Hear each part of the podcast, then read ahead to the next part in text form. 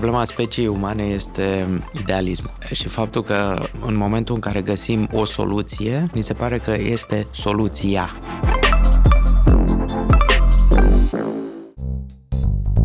Salut! Eu sunt Răzvan și ce asculți acum este Familiadul Exotic, o emisiune despre oameni și faze produsă de Vice România în colaborare cu Iscoada, o platformă editorială dedicată cercetărilor antropologice și științelor sociale conexe.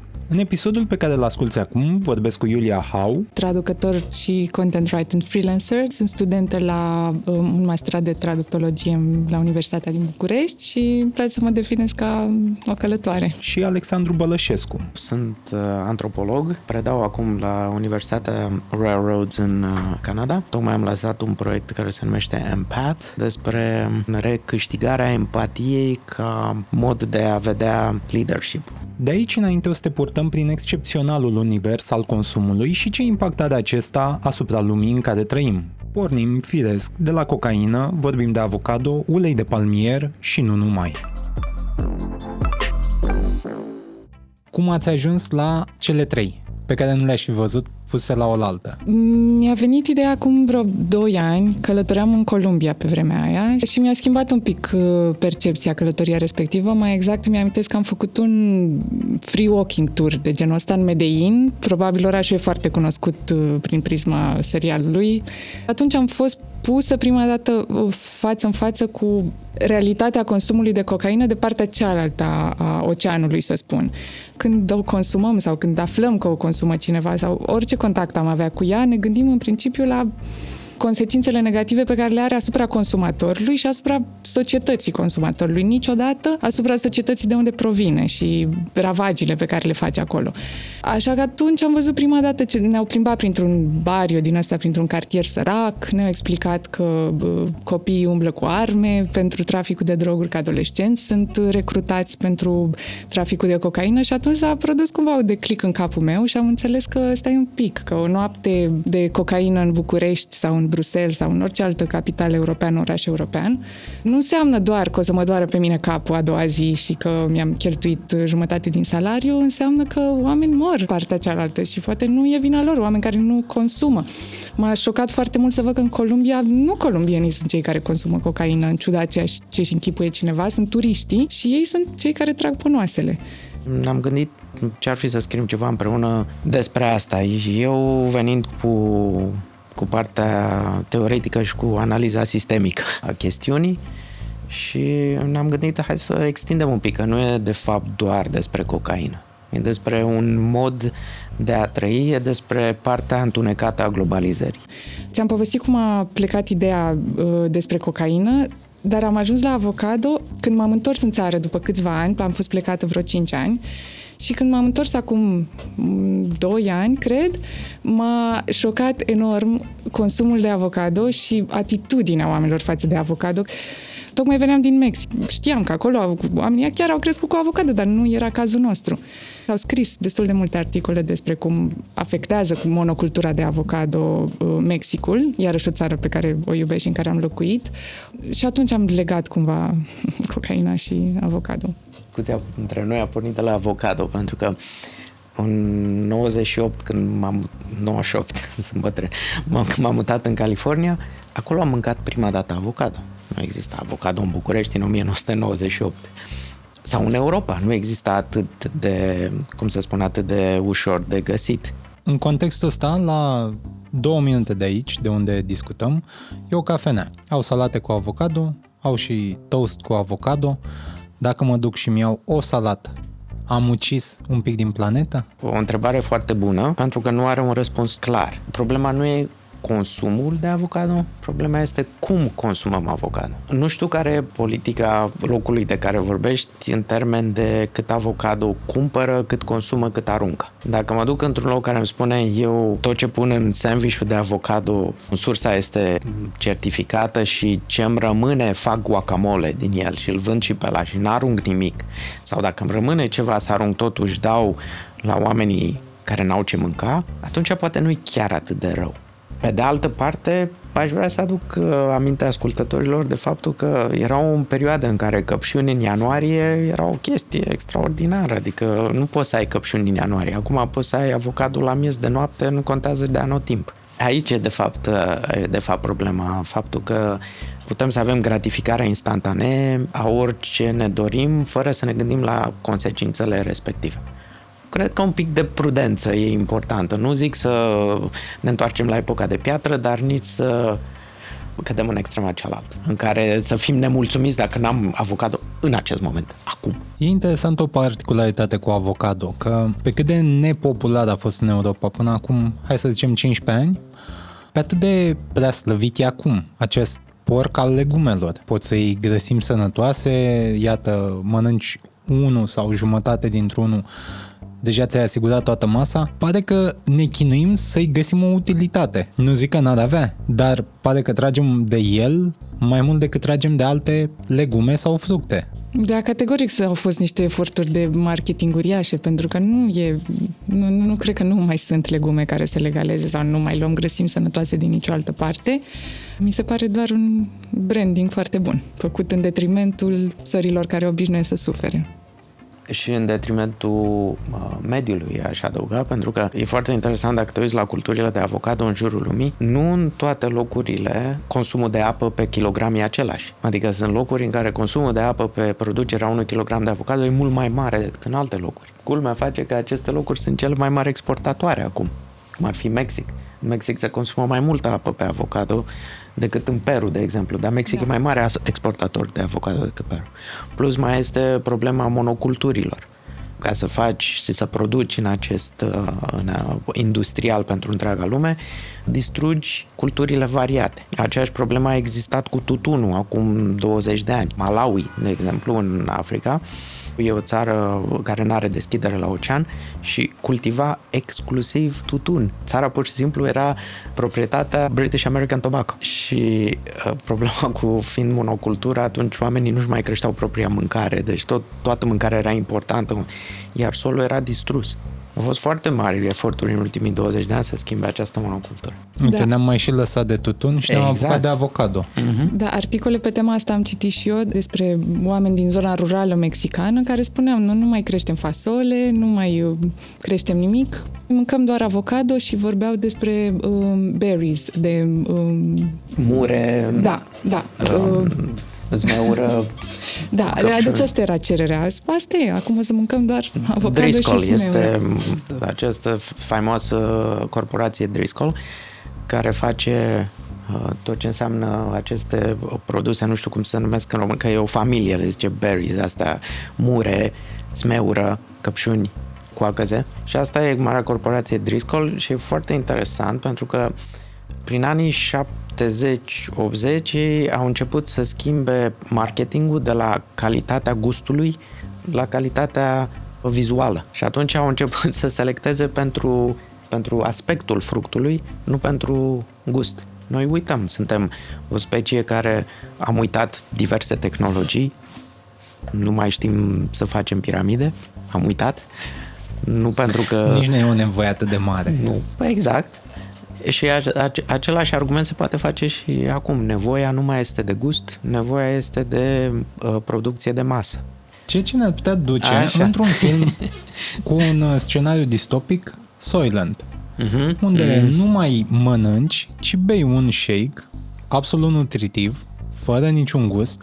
Evident, uh, acțiunea acolo ducea către o sursă a Soylentului, dar nu despre asta discutăm, dacă era făcut din oameni ci ideea asta de a te hrăni, poate, ca astronauții, mănânci doar nutriție, doar nutritiv, doar că pare că suntem oameni încă și ne cam place gustul alimentelor. Uite, asta este dependent cultural.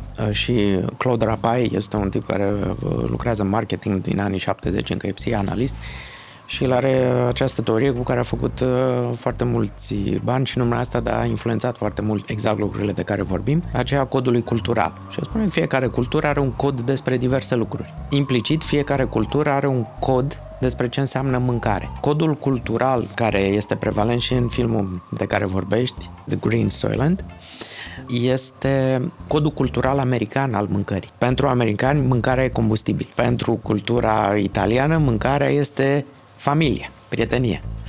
Pentru francezi, este rafinament. Acum, faptul că există o dominantă globală care să zicem, schimbă coldul cultural în foarte multe țări și care deocamdată este uh, în proveniență din Statele Unite și așa mai departe, e, e, da, poate să influențeze acest lucru și atunci ne vom raporta la mâncare ca fiind un combustibil pe care îl mâncăm ca să ne dea nutrițiile respective, dar nu ca să degustăm și așa mai departe. Și e foarte interesant că în ultimii 20 de ani a mânca bine devine un fel de definiție de distinție socială. Și nu mai e că mânca bine, dar a mânca exotic. După care chestia asta, știi, mănânc japonez sushi sau mănânc uh, latin-american sau mănânc etiopian sau nu știu ce, devine întâi o chestie de distinție socială, după care se difuzează în societate mare și apoi devine o cerință de consum. Dacă sushi era o delicatețe acum 20 de ani, acum mergi și ți sushi de la supermarket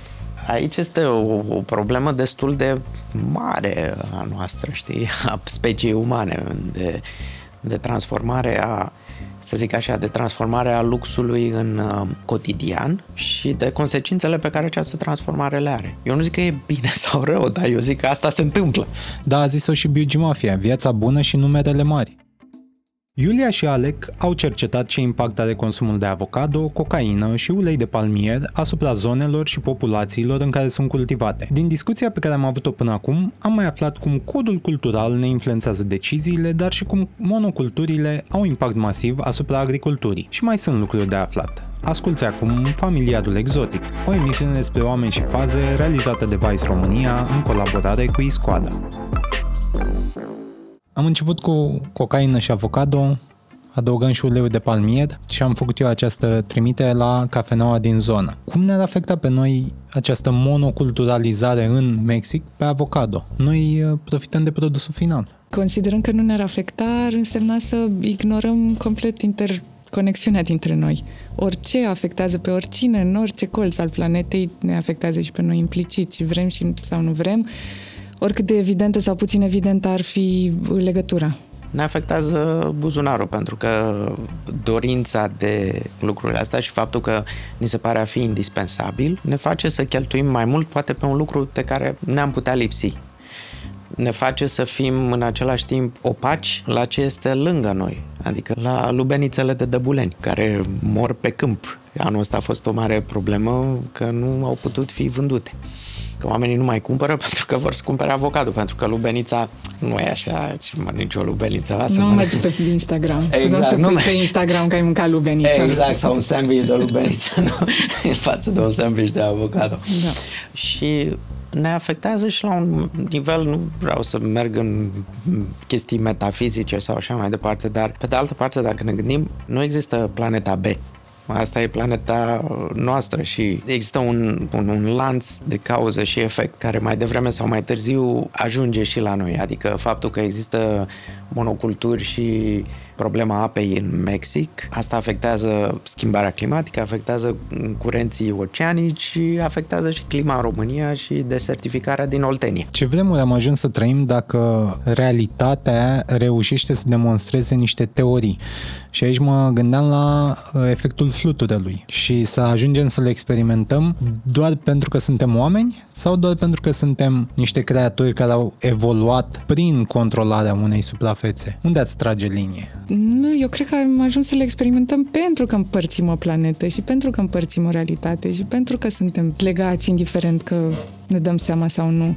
Cred că așa a fost întotdeauna. Poate din ce în ce mai accelerate efectele și din ce în ce mai evidente cu trecerea timpului, dar uh, cred că întotdeauna a fost așa într-o oarecare măsură. Am devenit conștienți de ele când ne-am dat seama de limitele limitelor pe care le punem.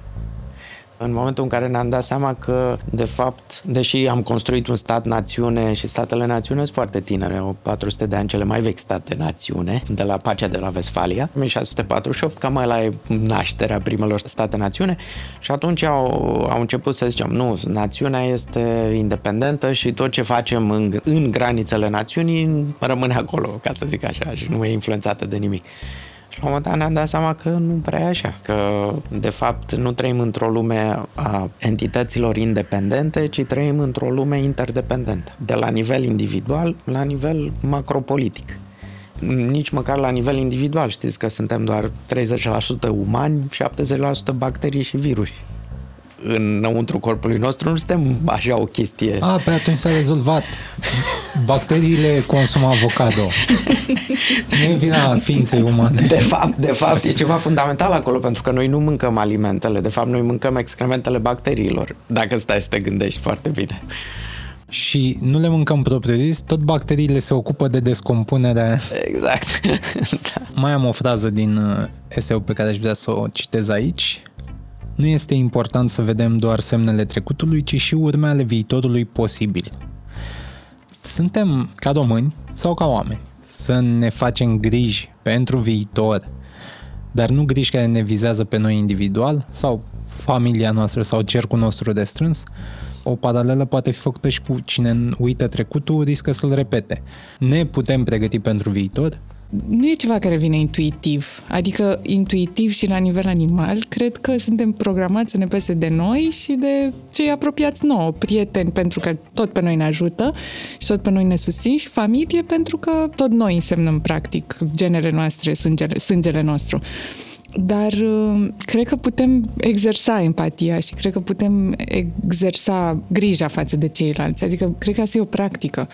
Cred că poți conștient și, și voluntar exersa grija față de ceilalți când îți dai seama că te afectează și pe tine. La nivel uh, uman și chiar neuman, grija față de viitor este grija față de viitorul speciei. Și până la urmă vorbim tot de un fel de conștiința a speciei. Putem sau nu să avem această grijă, ea poate fi educată, cum spune Iulia, poate fi învățată. O învățăm sau nu? Noi suntem pe pe modul de supraviețuire. Acum, avem tehnologia, avem capacitatea culturală și civilizațională de a proiecta și a înțelege viitorul, dar în același timp lucrăm cu aceste lucruri cu un creier care s-a dezvoltat acum un milion de ani, 10, 15 mii, 50 de mii de ani.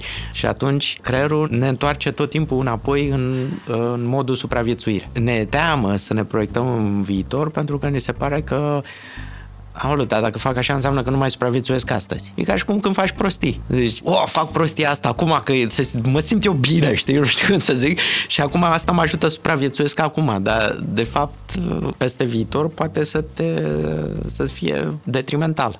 Suntem foarte buni să inovăm, dar suntem foarte proști să inovăm când nu suntem constrânși. De ce nu ne putem induce o foame de a face lucrurile mai bine? Din punctul meu de vedere, cred că spațiul mental ne este deja foarte ocupat de lăcomie, de a avea mai mult, adică mai bine, mai bine pentru ceilalți, mai bine pentru generațiile viitoare, cade pe locul 2 când sunt atâtea lucruri de acumulat momentan.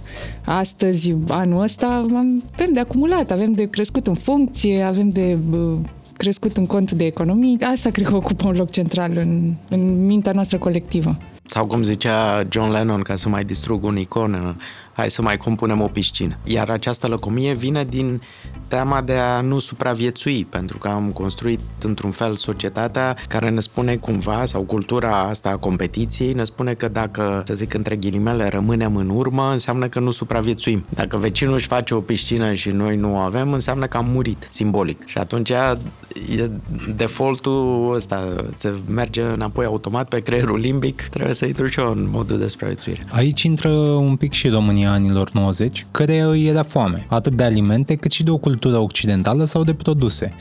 Doar că odată ce ne-am hrănit cu această cultură occidentală, ne-am hrănit și cu ideea lor de societate. Și aici mă gândesc direct la America, pentru că e țara care a vândut cel mai bine o paradigmă, sau chiar mai multe mesele de mic dejun pline, din care copilul ia, nu știu, o felie de pâine cu o felie de cașcaval, mesele pline la restaurant de la care oamenii pleacă pentru că s-au certat sau sunt nemulțumiți de mâncare, excesul a fost vândut ca filozofie de viață. În egală măsură, nu văd să fie estompat asta în propaganda, sau mă rog, poate e greșit propaganda, în abordarea divertismentului. De ce nu am face educația asta prin divertisment, dacă tot în zona asta l-am construit construit în ultimii 50 de ani. Cine ar trebui să facă, să facă educația? Că cine promovează toate lucrurile astea sunt uh, brandurile, sunt companiile. Le convine. Ei, eu cred că vreau să te contrazic un pic. De-abia au început semnele viitorului. Ai văzut uh, Dune? Nu există masă pusă, nu există exces acolo. Totul e foarte minimalist, frugal și nimic, nu e, nici măcar exces de că mai e un exces care se vede foarte mult în filmele hollywoodiene de până acum, e excesul de arme și excesul de gloanțe care zboară peste tot și nu nimeresc ținta și asta e un, tot un, un exces foarte interesant. E, în Dune nu-l mai vezi. E loc de o mențiune. Dune nu e o poveste de acum. Evident. Mă rog, e de peste câteva Dar mii de putea ani. să fie făcută ca acum. Că nicio poveste din film nu e de acum, dar e făcută ca acum. Își spune povestea filmului, a scenariului, dar spune și povestea epocii în care a fost făcut. Iar uh, am ales Dune, dar pot să aleg și ultimul Bond. La fel, nu mai ai mare exces de, de cocktailuri, nu mai ai mare exces de, de decoruri de-astea luxuriante și așa mai departe. E un pic mai restrâns. Atunci m-am pripit. Nu, Presupus că nu încă te-ai pripit, încă nu, nu, nu, urmele acestea ale viitorului sunt foarte mici. Abia aștept Matrix să văd ce e pe acolo.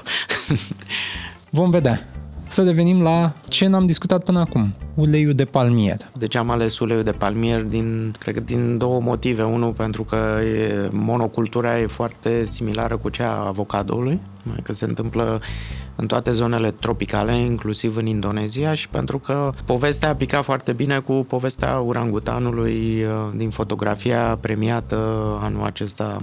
Orangutanul este o specie foarte apropiată de noi și care este în foarte mare pericol din cauza monoculturilor de palmier care înlocuiesc pădurile tropicale din Indonezia și suntem pur și simplu dependenți de ulei de palmier în aproape toate produsele, adică în ultimii 30 de ani uleiul de palmier e așa ca cum era cocaina în timpul lui Freud. A crezut că cocaina, că tu vorbim și de cocaină, era panaceu universal. A cam fost. Păi a fost, s-a pus, se punea în toate, inclusiv în Coca-Cola, adică, da.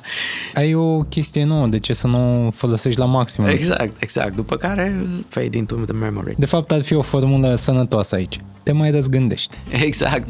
Păi de-aia se spune că capul e rotund ca să schimbe ideile direcția. da? Cocaina are efectele ei, avocado iată, și el cu efectele lui, uleiul de palmier la fel.